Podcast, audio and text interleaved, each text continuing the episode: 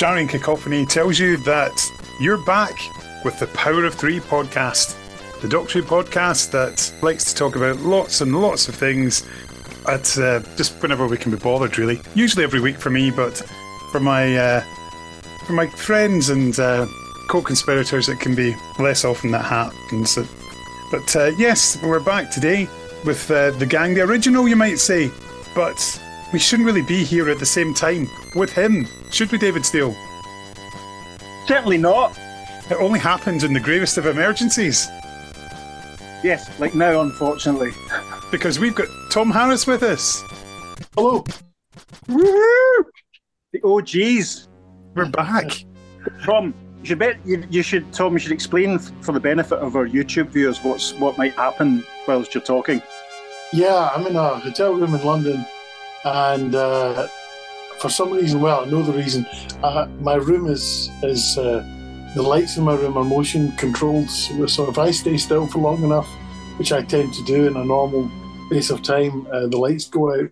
So the YouTube viewers can see that, but obviously, uh, just uh, podcast listeners who can't be bothered logging into YouTube, uh, they they won't see that, so that's fine. Yeah, What a absolutely. I'm not- shame. I don't Oh, well. miss out on the amazing outfits we're all wearing tonight as well, but what can I you know. Say? I know. Um, Tom, of course, Tom, of course, is in London, ladies and gentlemen, because he's about to announce his shocking return to frontline politics. He's going to save the world, aren't you, Tom? Uh, if I can get, if I can be bothered, yeah, yeah. if I've got nothing else on, Dave. Mm. But uh, I suppose in the meantime, something that we do have on is a little agenda for the new Doctor Who Blu-ray le- release that's recently been announced. And have we all seen the trailer? Yes. No. no, I only knew about it, Ken, because you messaged me and I went on and online and, and I ordered it. But no, I haven't seen the trailer. Oh, Dave, let's have a listen to it. Yes. Let's have a bit, and Yes. then Dave, you tell us what your thoughts on it are.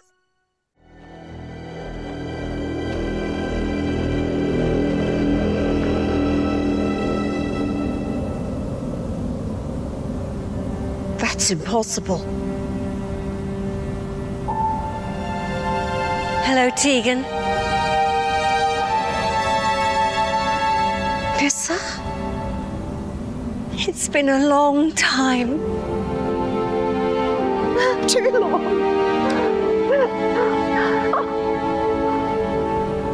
Oh my god. Are you okay? A little older. Don't start me. How did you contact me? What are you even doing here? Looking for you, of course. But we left you on Terminus. I hitched a ride.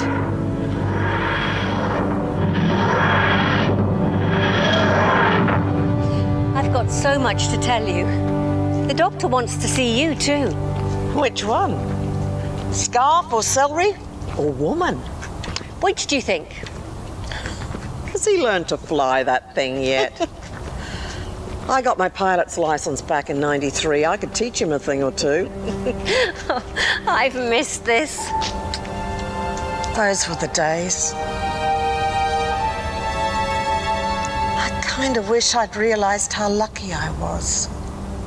Well, now we've got a second chance. If you're interested. You bet I am.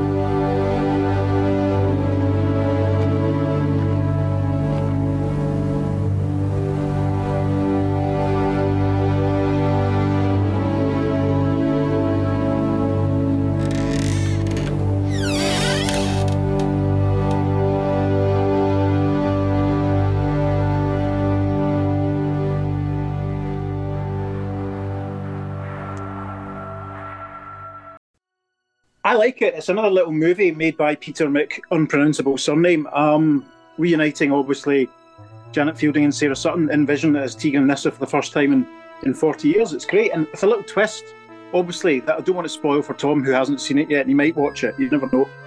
It was fun, the little mini movie at the start, but I just, you know, I almost wanted to just to skip and start getting the, the details of the extras because that's frankly that's what uh, we that's what we buy them for, isn't it? It's a fun one, season 20. It's been rumoured for a long time that it was going to be the next one, so I'm glad it's finally confirmed. And dear Matthew Purchase, who's been going off his nut on Twitter for the last couple of months, fretting about the fact that no new announcement will be made, he'll be able to sleep at night, which is a good thing. Absolutely. So, Tom, season 20, it's 1983. Do you remember watching this when it went out? I know you've mentioned previously some things, but uh, where were you in 1983? 1983, um, I was unemployed. I had left school. I had um, spent a year unemployed uh, from 82 to 83, and then I went to college to study mechanical engineering in 83. So, when was this broadcast? What time of year was it? From the very January. beginning of 80? January 1983, yeah. So, well, well, when the first episode of Arc Infinity went out, I was uh, officially unemployed. And uh, so it was a bit of a time of my life. Uh, but I've got fairly fond memories of this particular season. Uh, certainly, you know, better memories than I have of, of Peter Davison's third and last season, but we'll get on to all that. Excellent. Dave, I was nine at primary school. What about you? Excuse me, I turned 10 in March of 1983, so I was I was nine when um when the bulk of it was going out. It's a series I remember very very fondly. It was kind of I was really in that still in that early rushing, exciting sort of peak of becoming a, a Doctor Who fan, and um yeah, I was surprised actually thinking about it. I, there's an awful lot that I remember of stuff that was going on and stuff that happened when that season was going out. Interesting. What about yourself? What was, were you? So I was in primary five. I've just worked out. So where was So you? I'd have been, I'd have been primary four then, yeah.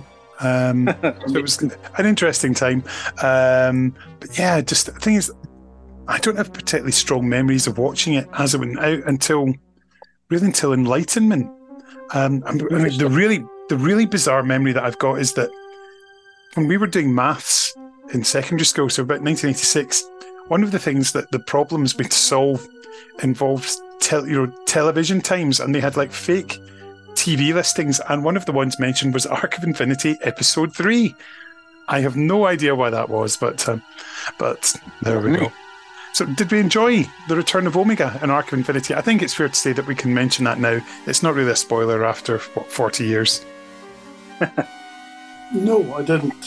I was, uh, I think it was a wasted opportunity because Omega, you know, when we heard that it was coming back, we just we had visions. All we could do, obviously, as anyone thought of, was Three Doctors, which at that time was still quite a vivid memory. And I'd read the novelization about like ten times by then, and he had he had adopted a certain kind of iconic status. There, I've been the first in this episode to say iconic and you know he was an important figure in Doctor Who lore. And then we watched Arc of Infinity, and I mean, dear me, what was the point? It was just, it was a, it was a real uh, disappointment, frankly. Uh, you know, okay, it was shot on location. Whoopie doo. What's the point of that? What's the point of going to the expense of that if you don't have the script and you don't have the plot? So there we are. Oh, can I tell you a wee, uh, a little kind of tangential thing here? In the in the space between the previous season and this one, I wrote a synopsis for a Doctor Who story and I sent it. It was a four episode thing. It was called The Seeds of Destiny. I won't bother boring you with the story. And I sent it to John Nathan Turner. And I got this beautiful letter back, and uh, I'm really disappointed and saddened that I no longer have the letter. And I, I remember, but I remember it very vividly. It had, it had TARDIS at the top of the letter, and it was from John Nathan Turner, and he'd written it himself. He'd signed it, and he thanked me for my letter. I think he must have thought I was like 12 years old. and uh, he thanked me for, for the, the, the story, which he really enjoyed. But sadly, uh, a number of the elements that I had included uh, in my story had already been filmed as part of the next season, just coincidentally. And it, I've just remembered that one of the things I had in my story was the Doctor being sentenced to death and executed by the Time Lords. Ooh. Ooh. So there we go, and that's of course what I did in uh, in Arc of Infinity. So there we go. I just remembered that. That's, That's cool. a, that's a really cool detail. Dave, what's your thoughts on this one, particularly with the Ergon? Um, oh, the, oh, the Ergon Threat obviously being the one of the best tracks in Doctor Who the music. Maybe we could play it with that later. That'd be fun. Um, I like Arc of Infinity. Like you know, I mentioned earlier that this was the early time of me being a Doctor Who fan, and the Three Doctors had only been shown about a year and a bit or so before. So of course I knew who Omega was. Everyone at school knew who Omega was. Of course, the episodes themselves don't tell the audience who Omega is, and you know we're expected to remember him from the repeat of the Three Doctors a year and a bit earlier. I remember it very clearly because the night episode one went out, my mum and dad and Alice and I went to the went to the shows at Kelvin Hall, and I wish I could remember the name of it. There was a sort of animated movie. It, was, it must have been a Monday, I think. It was it was a Monday when I, I can't remember. There's a sort of animated movie with a kind of racing sort of um. When animated, it was kind of stop motion puppets with about about some kind of race um, involving weird little creatures and animals, and this the the music of which was sampled on a single by Naughty's boy band Blue. If only I could remember what the name of the film was. But anyway, um, of Infinity, I quite like it. I, I liked the location filming. I found it incredibly exciting, and um, it's a story. It's, it's quite funny to watch it now, obviously because Colin Baker is in it. So when Maxwell pops up, you, you have that little oh, hang on a minute, what's the Doctor doing there? And I was always disappointed that Maxwell never came back or on the TV show to maybe explain why Peter was leaving and Colin coming in. But I quite like it. I, I kind of disagree. I, I'm not blind to its faults. It's quite talky and, and lacks a lot of explanations. And Tom's right in saying that ultimately the location is kind of pointless. But I quite like it. It's one that I remember. I remember the anticipation being huge, you know, for that new series starting. Um, so it's one I'm quite fond of. What do you think of it, Ken? Um, it's middle of the road. Uh, Gallifrey looks like a wallpaper showroom, and uh, it's just. Uh, well, it, it, yeah, it looks lovely. There's some great location work, and I love Sarah Sutton and Janet Fielding's new outfits. The fact of oh no, don't hang on. Sarah keeps her outfit in this one. It's, it's Snake Dance brings changes, but uh, yeah, it's nice to see a, a change of gear, and um, Peter's very good in this one. So Can I take this opportunity to call bullshit on something David just said? All right, sure. Didn't take you long. You're telling me that a secondary school, no, sorry, a primary school in Paisley, every pupil knew who Omega was. Are you shitting me? I'm talking about. I'm talking about within my immediate circle of Ah, pals. who, see, see, I thought that. Yeah, Thought- that's what I mean, you know, who watched um, who had watched the Five Faces, and I remember, I remember as all. It was one of the hymns because this was the days, listeners, when we had assemblies at school when all the kids had to sing hymns on a on a, on a Friday morning, and I remember there was I can't remember which hymn it was, but it had a line Alpha and Omega, and we were all like, "Is that Omega? Is that where it comes from?" We're only nine, eight or nine, you know. Um, yeah, because it was it was it's an interesting thing about Arc Infinity. If they hadn't repeated the Three Doctors Yeah, until in 1981, would that story even have been made? Probably not. ah, good point. Interesting. Interesting. Let's move on. Snake Dance, a sequel to a story from the previous season, Kinda, which I really enjoy Kinda, but I don't know, I've never quite had the same affection for Snake Dance, despite the fact that as Martin Clunes saying, Look at me.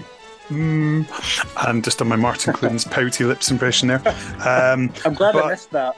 it's not it's I don't know there's there's something about it. It's there's a great story in there but it's just I think it's struggling under the weight of an awful lot of expectations that are going around it. And I think the set design is kind of flat and it never quite works in the same way that thought Kinda had atmosphere this one perhaps it doesn't it feels a bit too artificial perhaps. Would that be fair to say Dave? Um, I disagree completely, old mate. I understand what you mean about the some of the lighting is is, is a bit lacking in atmosphere. I think it's I think it in to use a terrible word, I think it's better than Kinda in a way because it's much more coherent. It's a lot more linear, easier to follow. Um, Peter Davison's brilliant in it. There's that brilliant scene when he's making the ear the sort of headset thing for um for Tegan and he's talking to Nyssa, but he shouts because so that he'll hear himself. But Nyssa's sort of like you don't have to shout because I can hear that bit's really good. Clunsy's brilliant. Martin Clunes, Martin Clunes, ying ding ding ling, Martin Clunes.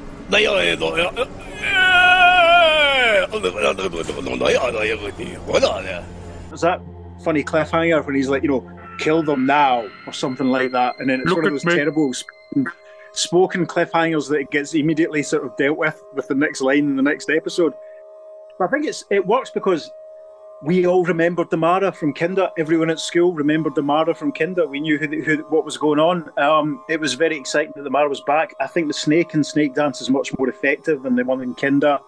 Janet Fielding gets a, a lot to do. Jonathan Morris is in it as well. Not that Jonathan Morris. And um and he's he was you know very much a TV face in the eighties as well as Clunsey. So it's it's um it's uh, yeah it's one that I like a lot. I remember um being very excited when our local library got the got the hardcover of the of the novelisation then because I didn't, don't think it came out too too long after it being on television. And it's very exciting to read it again. I have clear memories of reading that walking up to school one day. I was such a little geek; it was great. Tom, I agree with you, Kenny. I think, I think it was a it was a an okay story, but it it suffered from the fact that everyone was comparing it to Kinda, because Kinda and and, and actually most of the first season was was was very high quality storytelling. I thought, um, and they tried to capitalize on that success by making a sequel to Kinda, and it just didn't live up to standards. It just followed the the then traditional path of most sequels of being just not quite as good. You know, as Dave says, got some good bits in it, and the performances are good, but the story really lacked something. Interesting. All right. Okay, Mawdryn Undead. We meet a new companion in Turlough. Tom, were you somebody who took a shine to Turlough early doors? I did.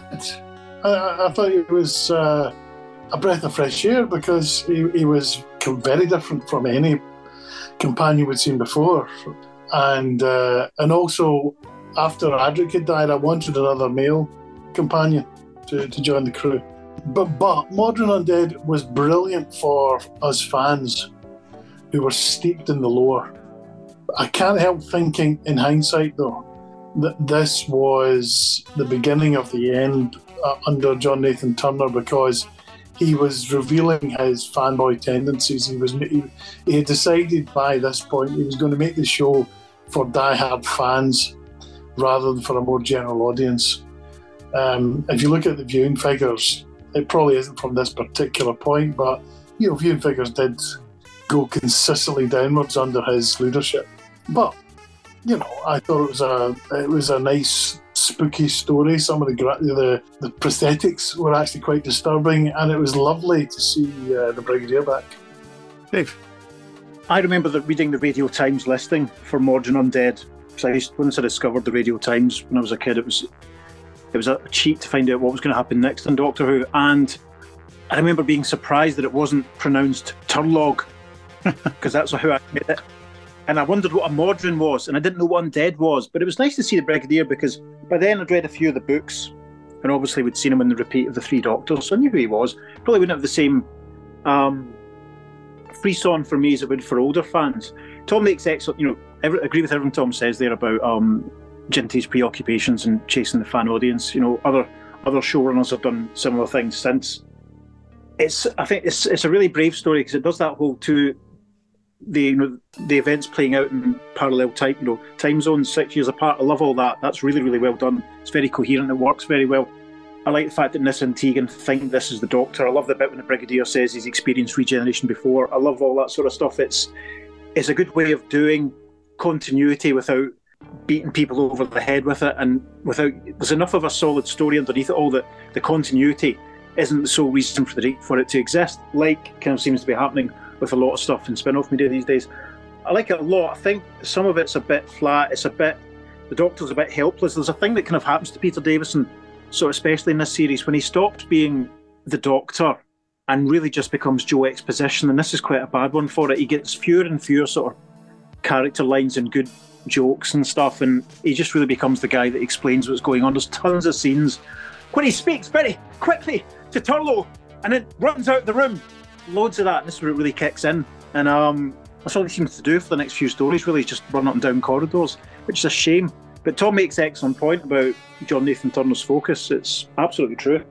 What do you think of it, Kenny? I, I think well, we get one of the great doctors who never was in David Collings. I think he's brilliant, absolutely brilliant as Mawdryn. And if we didn't know better, you could believe he was the doctor. He's got that vulnerable sort of edge to him. You could imagine him playing yeah. the Fifth Doctor very much. And I think you know, there's nice wee touches like Tom's season 18 quote making a reappearance. And of course, we get a young, uh, what's name, Lucy Baker, who of course would later feature in EastEnders. Uh, playing Lisa as under the actress's name of Lucy Benjamin, Lisa, as Phil Mitchell would say constantly, and um, I mean, and the music is glorious. I think Paddy Kingsland has a does a great score in this um, with particularly when the, the cars get nicked. Don't, oh, I hate that bit. Oh, I quite like that. Oh, the music's. I think the music's one of the weakest things of this story. It's so overdone. You get that meow electric guitar at points, which they're, they're doing obviously because it's just another shop, some people walking down a corridor, and they try to make it exciting. Oh, I quite like, and I think that that bit at the that bit at the start, the doodle doodle doodle. It's like nope, no, I hope the blue. I hope there's a. I hope there's a Blu-ray option to watch it with a with a less crap soundtrack in the openings. and I do like the set design in Modern Spaceship, very arty and got a 19 sort of 30s Art Deco kind of look to it. So I quite like that as well. So we'll go. There's a positive as well. But no, I enjoyed this one. I think it's uh, of the three we've talked about so far. This one's definitely my favourite. And then we move on to Terminus with uh, where Jolly Tunes would probably have been quite welcome, Dave. Terminus is a funny one. I really like it. I like it sort of sterile, sort of science fictiony atmosphere. I think a lot. It's another one where the Doctor just gets to just do exposition, um, and obviously, it's only second story, and Turlough really doesn't get much to do. He's sort of stuck crawling up and down, not corridors. What is it? What would you call it? Pipes or something mm. with um with Tegan, and it's also it's it's really really grim which I quite like. I quite admire it because it has as a sterile. I think it's the best word for it. It's you know it's dealing with death and disease, but ultimately sort of hope. And I love the way that Nyssa sort of leaves to go and do something about the, this horrible situation that they found. Um, well, I'm, I'm now going to out myself as a sleazy old man, but you have to remember that I saw this as an, as an 18 year old. And the only thing I can remember about this, and you know what I'm going to say. Yeah. You sound like Kenny. For absolutely no reason at all, Nyssa just takes her skirt off at one point. And it's never really explained, but I have to tell you that as an 18 year old, I was too busy applauding to worry about to worry about an explanation. And beyond that, I don't really have enough lot of memories of this uh, although that one is a very vivid one. Did Seem you to remember enjoying. Yeah. Did you ever get the BBC postcard, either of you, with Sarah Sutton with the red background? No. I never. Oh, God. I, I never fancied Nyssa. Never. What, oh, did you know it? No. You really Eddie, what's your thoughts on Terminus? Terminus is a tough watch. It's one that if I'm watching it, I will do it one episode at a time. Sometimes I can do, I prefer to do stories two episodes at a time before I go to my bed. But with this one, it'll be one episode at a time when I rewatch it. It's a good story, really good sci-fi concepts in there. The, the design is great, particularly the the masks and stuff that the Vanir have. Um, the less said about the garb, the better, probably. And we get, of course, um, Lisa Goddard and her amazing space helmet that manages to contain her hair. Um, Lisa but, Goddard of television, this which is another indicator. You know, Tom was talking about John Nathan Turner's preoccupations. This is another one getting people off the television on, and that's yeah. Lisa Goddard. She was not an actor. She's not. She, I mean, obviously, she went on to do sort of recurring Bergerac very well, but she was she was a TV personality first and foremost. You know, that that's it's, you know, give us a clue and all that sort of stuff. So it's fascinating. It was really, really quite interesting that he got her in to play this sort of tough space pirate. But As Kenny says, her hair was glamorous and ridiculous, yeah. and you know, terrible. Was Lisa oh, Goddard that, that... not an actress in The Brothers with Colin? That's where they met, and then they get married my, my perception of her at the time was it was Lisa Goddard off the television. She was yeah, famous. Well, uh, yeah, it, seemed famous for being famous. We've all discussed this before when we discussed Earthshock, and I criticised the fact that Beryl Reid was in it as a starship captain for crying out loud. And it was pointed out by one of you that well, she was a, an actress in some very prestigious movies and stage shows. But that's not the point because by 1982, mm. she was simply a TV personality, a comedy TV personality. Didn't matter yeah. about entertaining Mr. Sloane. You know, she was just a she was a square on Celebrity Squares. Yeah. Um, and and that's all she was to a whole new generation. And and Jonathan Turner just did this all the time. I mean, Ken Dodd, for Christ's sake. Oh, we never did the season 24 episode. Probably a good thing. So you two wouldn't Yes. fall out. Let's move on to Enlightenment. Tom, what do you remember about this one apart from Captain can. Rack? Five minutes. Well, I was going to say all I remember about this really are some pretty dodgy special effects, and we can come to that when we're talking about the special extras on this box set. And Nurse Gladys Emanuel. Yeah, Have I got the right? you have indeed, yeah. Um, and Lee John one- from Imagination. And Lee John, that's right. Lee John. I remember Um, being fascinated by Lee John. I didn't think it was allowed for pop stars to be in Doctor Who. I know that flips what I was saying about Lisa Goddard being a TV personality, but I was astonished. I was like, Lee John? Can this is this a what? Well, Amazing. it was a, it was it was understandable that he had Lee John on uh, and, and also Gladys Emanuel because the alternative to having them on would have been to get actors and presumably they would cost too much. So this was all of a piece of John Nathan Turner's plan to I don't know what he was planning to do. I mean, the, the stories by this time were so niche and fan oriented that it Yeah. wasn't going to compensate for the, for the loss of mainstream viewers by bringing in bad actors. So I'm, I'm not sure why. I mean, Gladys, I can't remember what Gladys Emanuel's name is. I keep calling her that. Linda Barrett. Linda Barron. The only thing I ever remember being in was a CBeebies show where she she and a dog piloted a plane every From outside. episode. Yeah, that's it. Uh, which I had to sit through many times when our boys were very young. And it was bloody awful, but she wasn't any worse than she was in Enlightenment. I seem to remember Open All Hours actually even going out the same night as Doctor Who that year. Could be Sure it did. I love Open All Hours. It's one of my favourite sitcoms. Enlightenment's an interesting one because they bring back the Black and White Guardian, who'd last been in it in what 1979, something like that. But they don't really tell us who they are. We're just expected to know, which is another one of these John Nathan Turner things that Tom highlighted of just addressing the, the hardcore fans.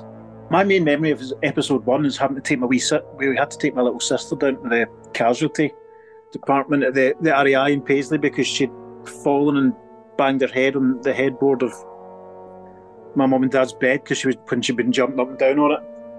I think it was that night, might be another night. Um, but I remember having to go to the hospital after quite soon after Doctor Who and lots of drama. I really like it, apart from the, the fact they don't explain who the Guardians are. Um, and the the crucial thing to point out about Enlightenment where it fails is there's never a scene where I think I've said this in the podcast before. There is no scene when the Doctor discovers that Turlough works for the Black Guardian. Does not get confronted by it, and there's never a scene where they reconcile and figure it out. It all happens off camera. And I think that's pretty shitty. Pardon my French. I think that's pretty bad television. They should have done something better with that. Yeah, totally agree. Yeah, um, I quite enjoy it. I think the the original model works quite enjoyable in places. Um, but Brilliant. my main memory, brilliant. my main thought when I think of Enlightenment, my main thought actually takes me to June 2018 when I was in my old job at Scottish Field, and uh, there was a the Rewind Festival came to Scone Palace in Perthshire, and they offered me a whole load of people to interview, and um, there's Kim Appleby, there's Status Quo, OMD, Bonnie Tyler, but no, I picked the interview with Lee John just so I could have a quick chat about Doctor Who. Of course. So, uh, and I've actually just found the story. It's on the website, and um, there's yeah, there's like two paragraphs at the end talking about Doctor Who. So, gratuitous clickbait. Penny, you post, you could post a link to that either via Twitter or on our, our Facebook page if it's still active. Oh, it is. I'm looking at it just now. Yeah, it's all there. So, woohoo! There we go. So, a few clicks for the old job in there. And then, of course, the season comes to a conclusion with the King's Demons. Tom, and when it comes to the Master, do you like it, Ainley? I don't. I, I, I, I don't like it Ainley. Uh, You prefer I- Beevers? I prefer Delgado. You like you like a bit you like a bit of Roger thing. Oh, is this what this has become? Have we descended Hey. this low? It's blame him. He started it. I, I do blame him. Don't worry. I like Kamelion. Um, wasn't used enough. I can understand why, because they couldn't really get it to work. But I think the idea of it was a good one. this is a two-parter, isn't it? Mm-hmm. Mm.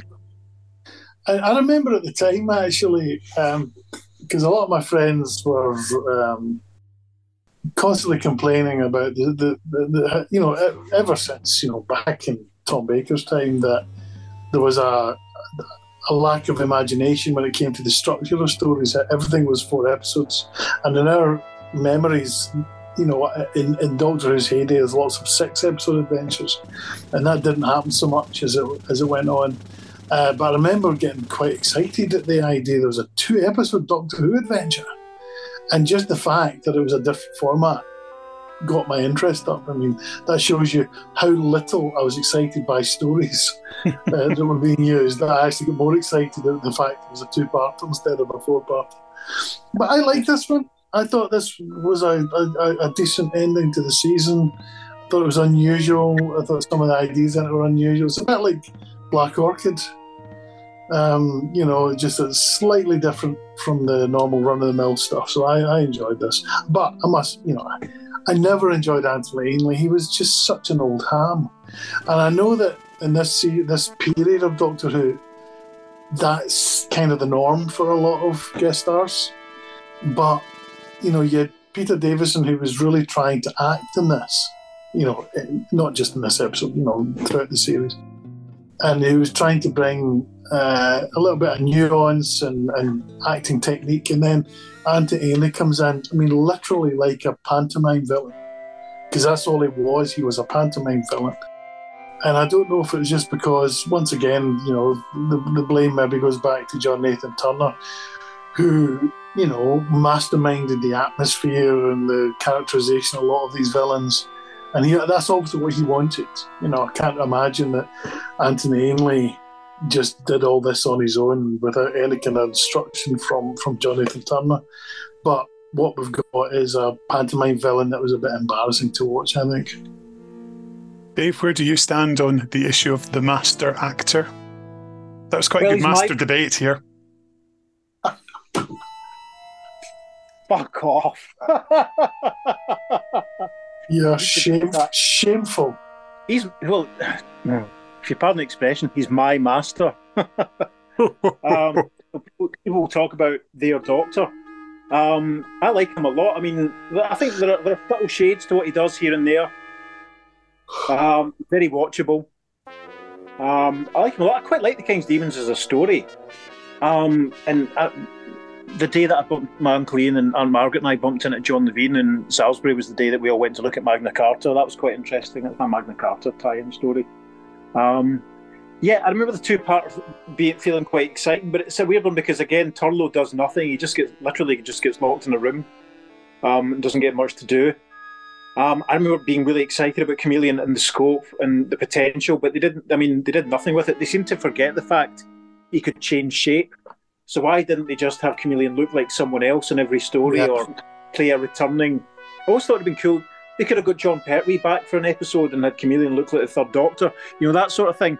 Um, it's it's um it's one that they repeated the following year, which I remember. And Peter Davison's hair is fantastic.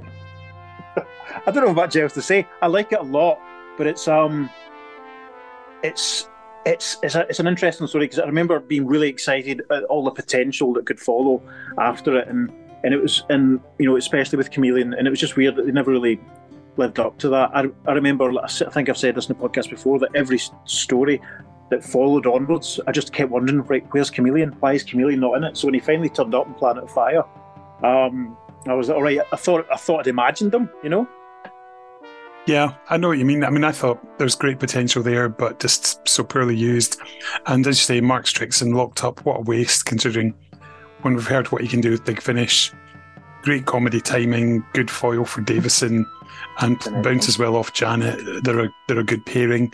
Um, they're my definitive Fifth Doctor companions, um, Tegan and Turlough. And I was Mm. just disappointed that they didn't get enough really to to do it. Although it looks bloody freezing in that castle. So that's something that sort of did capture the period feel, and I quite like the jousting and so on. Obviously, not to the same Yeah. extent that we'd get in uh, Game of Thrones in years to come, but uh, and a bit more bloody as well. It's got the tu- it's the first time I saw it after a while. It reminded me of the first series of Blackadder in a lot of ways. Yeah, Um, I'm, s- I wonder if anyone's ever done one of those supercut videos. Um, Pip Madeley blocked me on Twitter, so I've no idea if he's ever done a Blackadder King's Demons um, mashup video. Maybe I'll do one. Well, it's the same year, of course. Uh, Yeah, exactly. He's the Blackadder. Yeah. Right, before we uh, continue, has anyone had this experience? I made a cup of tea the other day, right? Bear with me, this story gets even better. Okay. Okay. And I poured, there was already milk in the cup because I do milk first. I'm sorry, I'm st- I, that's I'm the same. I roll. I'm the way, Tom. So, And I put, I put, I poured in boiling water, and I heard this very loud crack, and suddenly, all the tea started seeping out from a crack in the base of the cup, of the mug, right? And I lifted it up, and there in the bottom of it was a big crack just along the base, and the hot water had done this. This is a cup I've had for years. I've never seen that happen before. I mean, and has that ever happened? I mean, I can Nope. understand it's to glass. You don't put hot water, you don't put boiling water into a glass unless you want to crack it. Um, but this was a, a mug I've had for years. No, there's No. nothing. It's not, that's so bizarre. It's bizarre. was it? Is it very, very, very, very old? No, I mean, we've had it for a long time, but it's not, Yeah. you know, maybe 10 years or something. But I, no, that's that's weird. that's weird. Anyway, I thought I'd share. No, Yeah. that's interesting. So why don't we crack on? See what I did there, and uh, talk about the 20th anniversary special. I mean, I remember being so excited when I heard that this was happening. You think, oh my goodness, all these doctors. I mean, obviously we got the publicity pictures without Tom, and we got the waxwork, and then it just came to the night of it being shown, and I never got to see it on original transmission because I was at the Cubs that night, and my parents wouldn't That's let me miss it. And um, my dad summed up the plot for me, and he basically described what would be Dimensions in Time a decade later. So it was um, an interesting So one. did you not? Did you not have a video recorder at the Yes, time? we did. We had a video 2000, which uh, you could record Oh, on wow. both sides, but we were recording, and then just when the TARDISes are dematerializing at the end and all flying off, my tape ran out.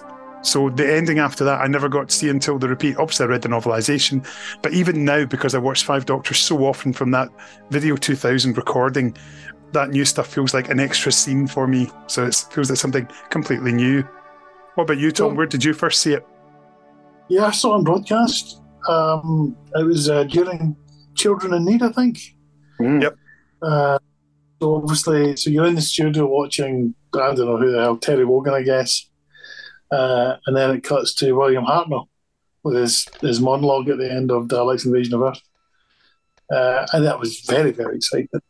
Um, you know, expectations were high, of course. I'd seen the 10th anniversary special live on broadcast. So this was, yeah, this was very exciting. And I, I enjoyed it, you know. Um, I wasn't raving about it afterwards. I don't seem to think it was. There was a couple of disappointments in it. The biggest disappointment, of course, was Tom Baker's non-participation. Um, and we, I, I remember thinking it was great that they got Richard Hurndall in to play Hartnell. Uh, even though he was too tall, it was still it was great that they'd actually gone to the effort of getting somebody of the same age and looking similar. Um, and it was great to see all the returning companions, especially Susan. Um, but in that very, you know, the brilliant scene towards the end where the the four doctors confront um, th- who's the baddie again? I can't remember his name. Borusa. Uh, me and my friends were watching this, and we said the same thing. If only Tom Baker had been there, that would have just made it perfect. Yeah. Um, and I just felt very let down by him on that uh, occasion, and I know that he subsequently came to regret not taking part. Um, Yeah. But the fact is, he let he let the fans down, and he let us down quite badly. But I enjoyed it. I thought some great ideas in it. You know, the the the the robot that jumps around that belonged to the Cybermen. What was that called? The Raston Warrior Robot. Raston. That was a brilliant idea. Um, I remember reading subsequently that the original plan was to have Autons in it. They were always my favourite monster, and I was disappointed that they weren't. Um, so yeah, it was it was good. It was. I'm always a bit wary of these stories that, and you know the the um, the Da Vinci Code did this as well, and you get you get and Indiana Jones does it all the time. You you know if you work out all the clues, it gets you to the final aim. And I hate those stories because you know it it, it just means that the cleverest puzzle solver gets to the end. I mean that's that's rubbish. You know, you want the right person, not the cleverest person, to get to the end. But anyway, I, I, I don't particularly like those that idea. It's been overused, but it was great. It was a good way of getting all the five doctors together. Yeah, and just when you're mentioning the scene with the Autons, um, we'll actually have some more information about that in a future Power of Three episode where we chat with the guys who've made the extras for the Blu-rays. So there we go. And also coming soon, you guys can see this, uh, and obviously our YouTube viewers can as well. It's the Richard Hurndall action figure. Oh wow! Coming soon, my boys. Mm, but, but there's no pineapple. And from to and also coming with it, the Dalek with red ears. So You, um, dispensers. do you do you play with your Doctor Who action figures in the bath, Kenny? No, that would ruin them, Dave. But I play with them when I'm at work. Dave, share your memories of the Five Doctors. I've I've been trying to, th- trying to think when I first heard it was happening. Um, I remember the the trailer, which had the immortal line, um, "Brigadier, I think our past is catching up with us, or maybe it's our future," which just that just blew my mind. The, my, my imagination was just fired by it completely. I was just like, "Whoa!" You know, it's just you know, it was a very timey wimey thing to say before that was sort of the norm.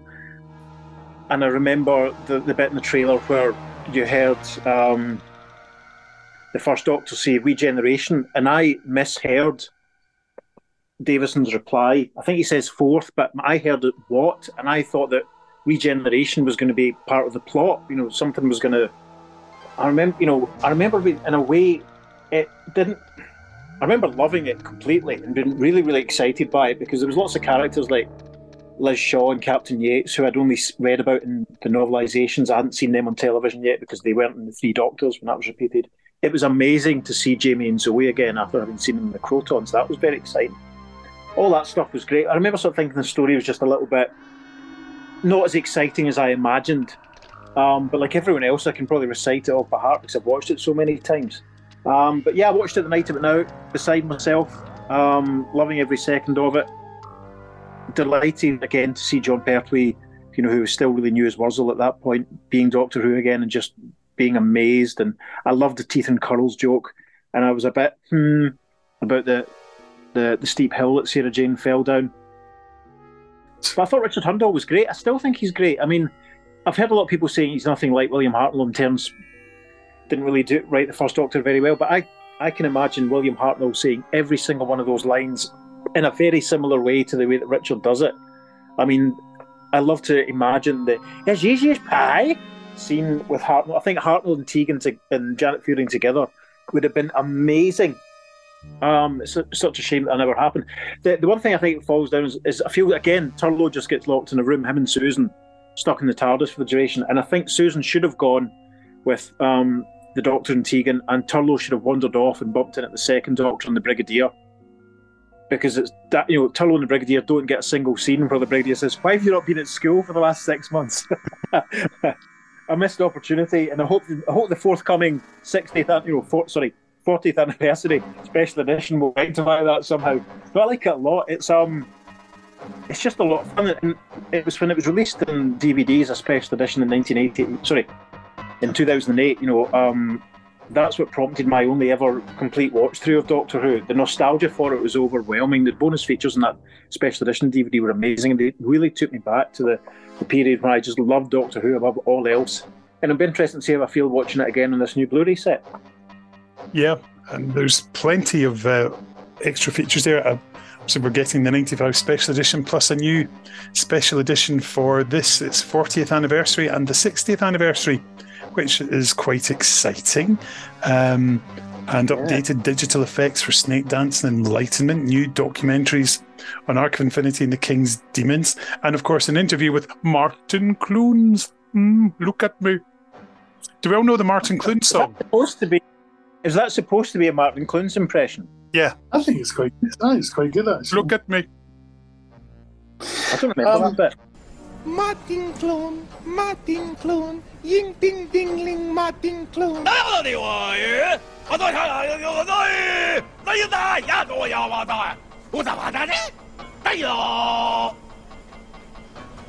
See the special edition of the Five Doctors. I confess yep. I've never seen it. Oh, Tom Harris. So what's the what's what's the special about it?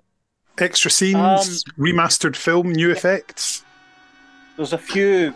There's a few new sort of. So some scenes are a little bit longer. Um, some scenes are in a slightly different order.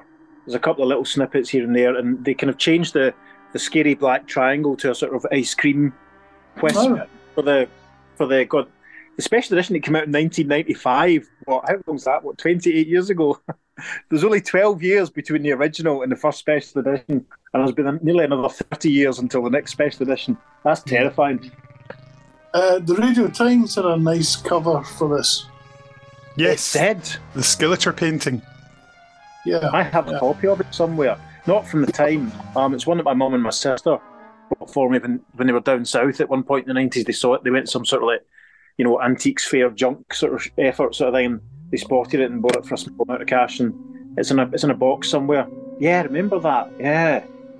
Gosh. Oh, I'm also looking forward to the. I hope, I hope we get an Andrew Skilleter Radio Times cover painting for the 60th. Wouldn't that be nice? If only, if only. But Dave, uh, Matthew Sweet chats with Janet Fielding and Sarah Sutton, which are always good. Matthew, brilliant interviewer and really good company. Uh, of course, your pal from LA. Yes. Once again, listeners, a reminder that when Kenny was in at Gallifrey this year, given my pending very significant birthday, he got practically everyone he bumped into in the space of five minutes to say hello and wish me a happy birthday. And Matthew Sweet was one of them. my close personal friend. Yeah. Those the Matthew's interviews are always the first thing that I watch.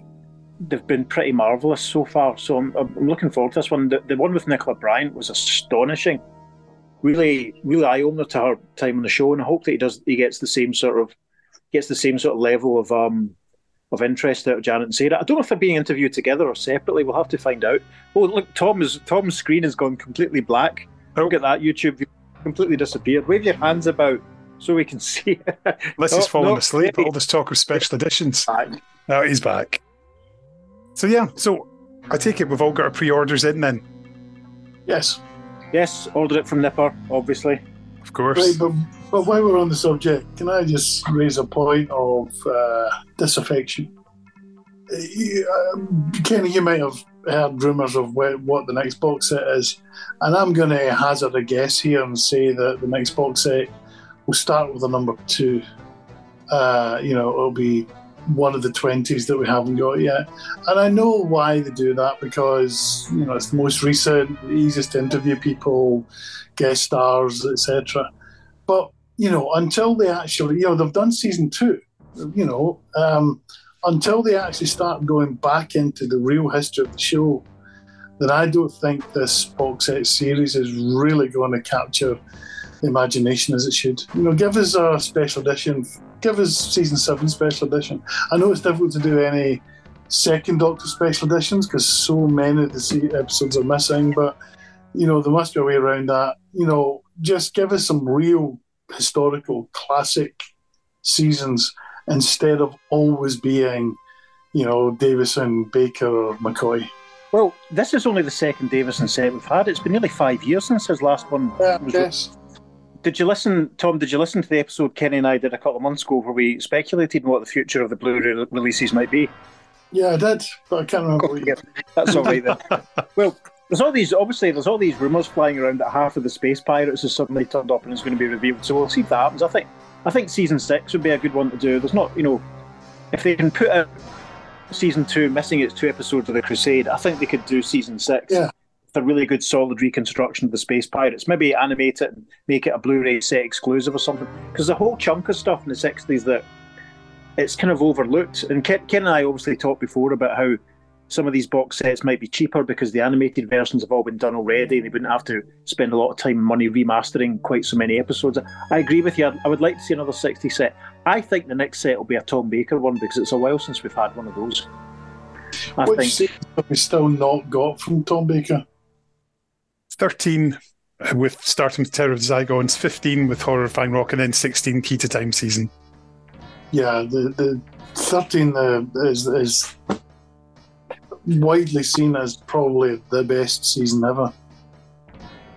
there's a lot of um, there's a lot of scope there for new effects. I mean, you could we could get CGI Skarasen maybe that'd be fun. Um, they could have they done CGI replacement effects for the Invisible Enemy already? Is that something that's been done? I can't remember. I don't think can't- so. I don't think they did, no. Oh, as we all know, as far as I'm concerned, the Invisible Enemy is the scary, scariest thing that's ever been made in the history of film and television. So it's not one that I've watched very often because I can't handle it.